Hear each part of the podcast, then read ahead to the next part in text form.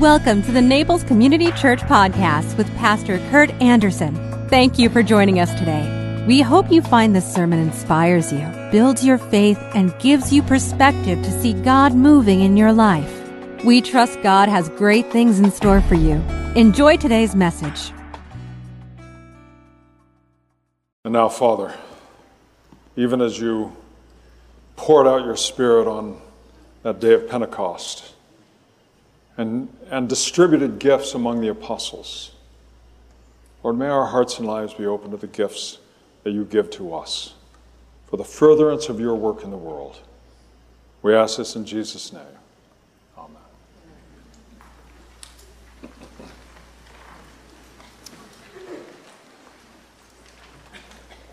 You know, one of the, the tough things about church is that thinking about the day of Pentecost, God didn't pour his spirit out so that Christians would make a church.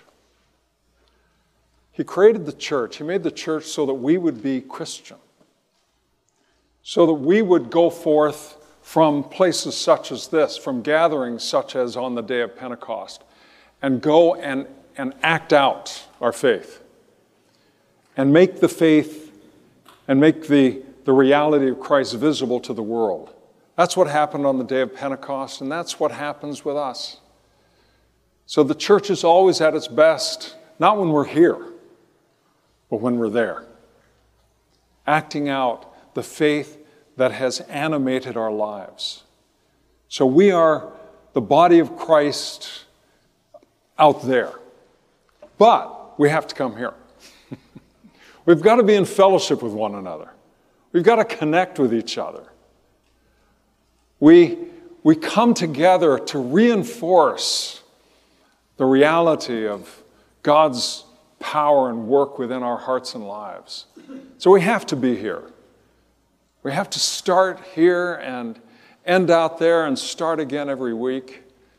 And in that way, the Lord uses all of us as the body of Christ to reinforce something that, that is at work within our hearts. So the Apostle Paul is writing to the church in Corinth and talking to them, this almost chaotic church, about how important it is to understand the diversity that we are to be as a church and the, that in reality we are. The human body has many parts, but the many parts make up one whole body. So it is with the body of Christ. Some of us are Jews, some of us are Gentiles, some of us are slaves, some of us are free, but we have all been baptized into one body by one Spirit, and we all share the same Spirit. Yes, the body has many different parts, not just one part. If the foot says, I'm not a part of the body because I'm not a hand, that does not make it any less a part of the body. And if the ear says, I am not a part of the body because I'm not an eye, what would that, what, what that make, would that make any sense as a part of the body? If the whole body were an eye, how would you hear? If the whole body were an ear, how would you smell? But our bodies have many parts, and God has put each part just where He wants it. How strange what a body would be if it were only one part. Yes, there are many parts, but only one body. The eye can never say to the hand, I don't need you. The head cannot say to the feet, I don't need you. In fact, some parts of the body that seem weakest and least important are actually the most necessary. The parts we regard as less honorable are those we clothe with the greatest care, and so we carefully protect those parts that should not be seen while the more honorable parts do not require this special care. So God has put the body together such that extra honor and care are given to those parts that have less dignity. This makes for harmony among the members, so that all the members care for one another. If one part suffers, all parts suffer with it. If one part is honored, all parts are glad. As of as of you together, all of you together are the body of Christ. Each one of you are part of it. May God add his understanding to this hearing of his word. So I'm going to share three, pardon me, four brief profiles and think about how you envision and how you viscerally respond to this image. First, a Spanish speaking immigrant woman raised in poverty in a dictatorship who comes to America as a young adult and works a minimum wage job. Second, a politically conservative young man from an upper middle class family who studies at an Ivy League university. Third, a farmhand in rural Idaho who spends his days driving a combine, combine and his free time hunting and fishing. Fourth, a girl orphaned at birth in a small village in China who later winds up, against all odds, living in the United States. So we have four profiles. And depending on all kinds of stuff that we have, whether inherited from our families or, or we have ginned up in our conversations with other people, we develop a particular kind of response, even though we don't know who these four people are. We have a, a predetermined response that we want, we would easily discuss or talk about. And so we, um, you know, before I went to Princeton Seminary, I went with a bias about those smug Northeasterners. when I got there, and I got to know people personally, all that, all that went away. And they were just people. People with every conceivable gift and challenge, strength and weakness. They're just people. In the early part of the 20th century, a Stanford sociologist believed that the intense bias and prejudice against Chinese on the West Coast, well, that people were voicing those biases and exercising those biases. But he wondered how it would actually be if people saw a Chinese couple face to face and were faced with the chance to serve them a meal or or house them at a hotel. And so he sent out a young couple, beautiful Chinese couple. And time after time after time, they went to these hotels all over the West that advertised that they would not serve Chinese people.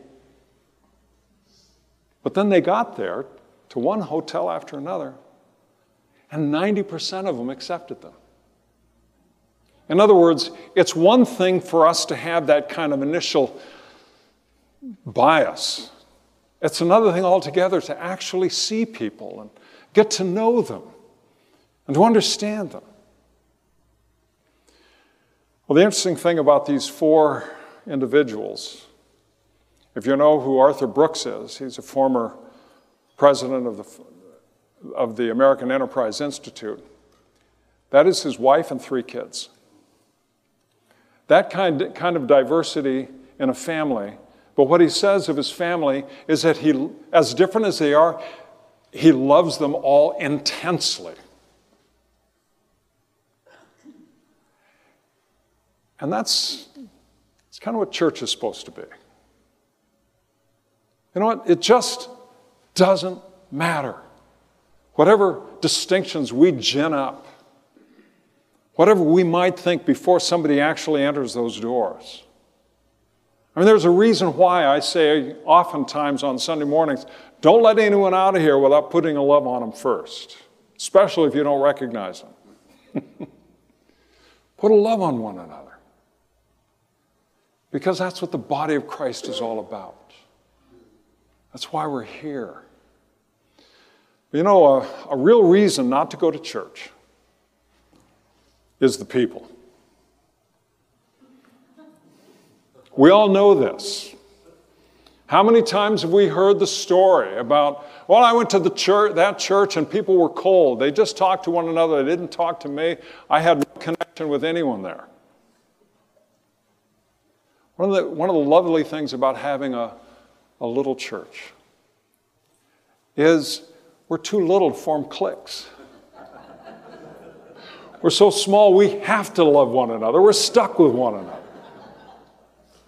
And having had a 4,000 member church up in Michigan and then having this one here, I'll take this one any day. And it's not about weather. but how often it is that people are turned off to church because also then they, they may have picked up a comment here and there. Because people will make those kinds of judgments and then say something. And, and people go running away. Let's face it, people come into church sort of like that video I played. They, they come in with all kinds of reasons why Jesus shouldn't accept them, why he ought to give heaven to somebody else. And, and yet they come because they think just maybe this is the source of living water here. And they don't need church to be judging them. They're already pretty good at judging themselves. And so, how critical it is for, for us as a. That guy's going straight to hell for driving by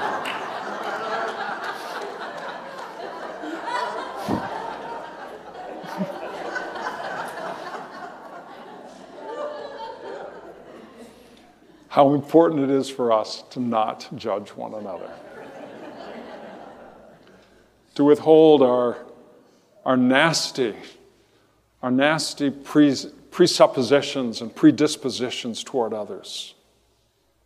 It's always good when the people of God come together with the understanding that in Jesus Christ there's no Jew or Greek, meaning also that there are no there are no Jews or Greeks or Catholics or Mormons or, or whatever. There are also no Protestants or Catholics. Pardon me, no Democrats or Republicans. All of that is irrelevant. Irrelevant. Now you realize Collier County is 60% Republican, 40% Democratic. LA County is 70% Democratic, 30% Republican. Imagine if the church defined itself along those lines. If a church goes political, it excludes people. It's also not, not doing its job. Our job is not politics. I'm about as good at politics as I am at automobile repair. It's not our job, it's not our work. But we need that among us. Now, picture the reality of our fellowship as a church like a, like a wheel. And you come with your gifts and capabilities, your opinions, your perspectives, and you're one of the spokes in that wheel. If that wheel is to be balanced, we need that opposite, opposite spoke. We need somebody on the other side who has other kinds of gifts and capabilities. I do this, but I'm lousy at cookies and coffee. But what is more important? I'm not so sure. If there was an embargo on coffee, could the church survive? the reality is, we, all of us, function together. All of us come together and we leave our differences at the door. Doesn't mean we don't have different opinions, of course we do. But that's all just part of the fun of being together. The calling is clear, and that is to be reflective of the reality of God's love for us. We don't deserve God's love. It's come to us purely as grace, it's come to us as a gift. And so we, we love one another those that we easily love as well as those that where we have to set aside whatever biases or prejudice or whatever it is that we may have to set aside beforehand. And thereby act out what it means to be a Christian, to be in the body of Christ. The diversity of the church is not based on, on, our, on our skin color. It can be that. But it's not necessarily that. The, the, diversity of the church is always about the diversity of our backgrounds, where we've come from. And that is a diversity that, that lends to the challenge of health for us as a people. And so we come in and we may see someone that we wish weren't here. God brought them here. The Lord took that initiative. We think we get up in the morning, we make a decision whether or not we're going to church on our own volition. The reality is, we have been prompted. It doesn't have to be anything other than, well, maybe we ought to go to church today. Maybe. And we do. And so the fellowship of God's people is an absolutely necessary, critical thing. If, if what I do and Billy Dean and Don do is the meat and potatoes, the fellowship is a secret sauce. It's what makes it so tasteful and tasty to be here as God's children as we come together. Somehow, in the midst of it all, the church not only survives, it continues to thrive.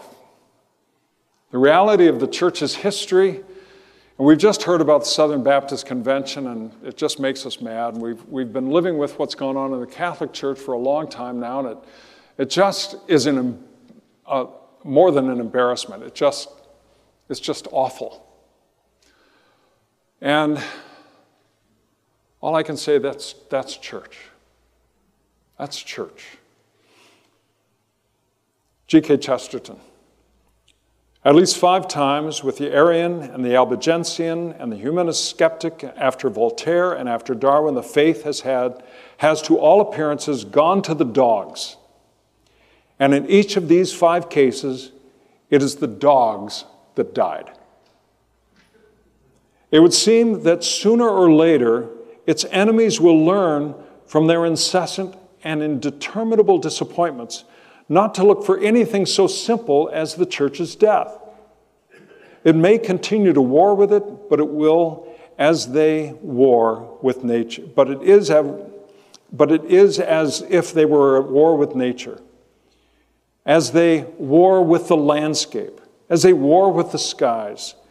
They will watch for it to stumble, they will watch for it to err, they will no longer watch for its end, because the church will stumble the church will err, but the church will not end because we are, we are the Lord's work.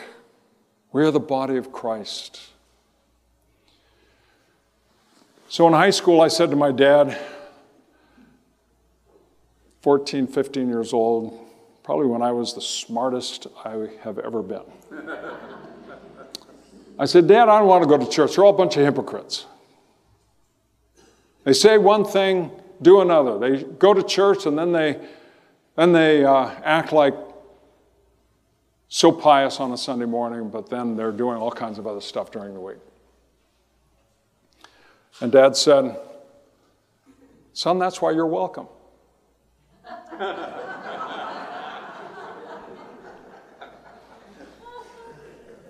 and he was joking, but it was true.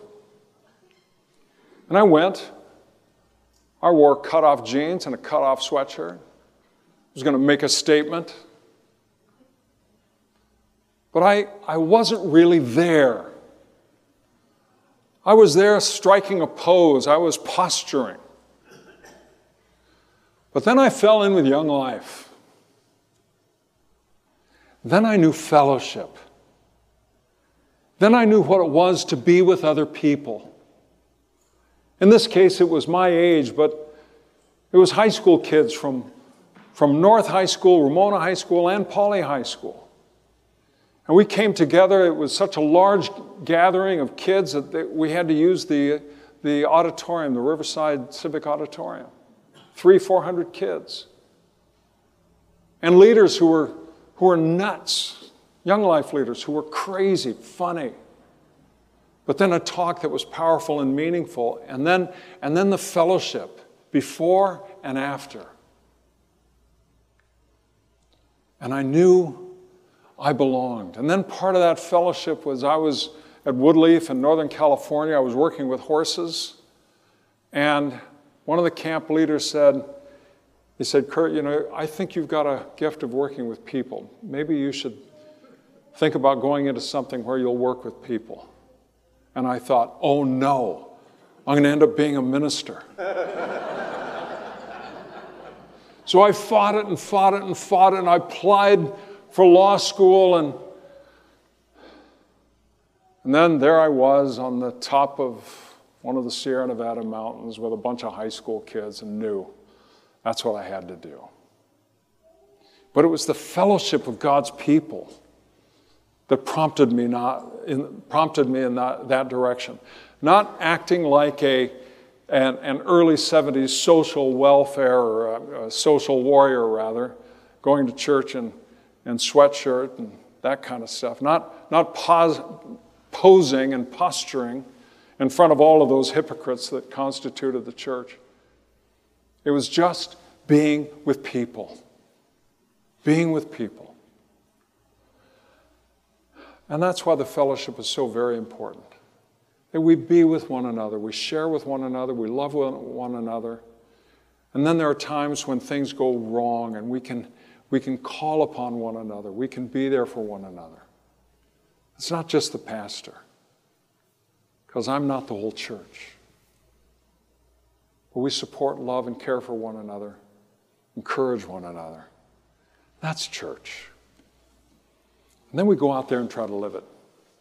Do the best we can. Try to do the right thing with our lives. That's church.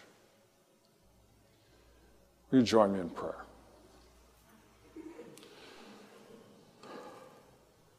Lord, we're not all that we should be. But one day, by your power, we will be all that you've made us to be.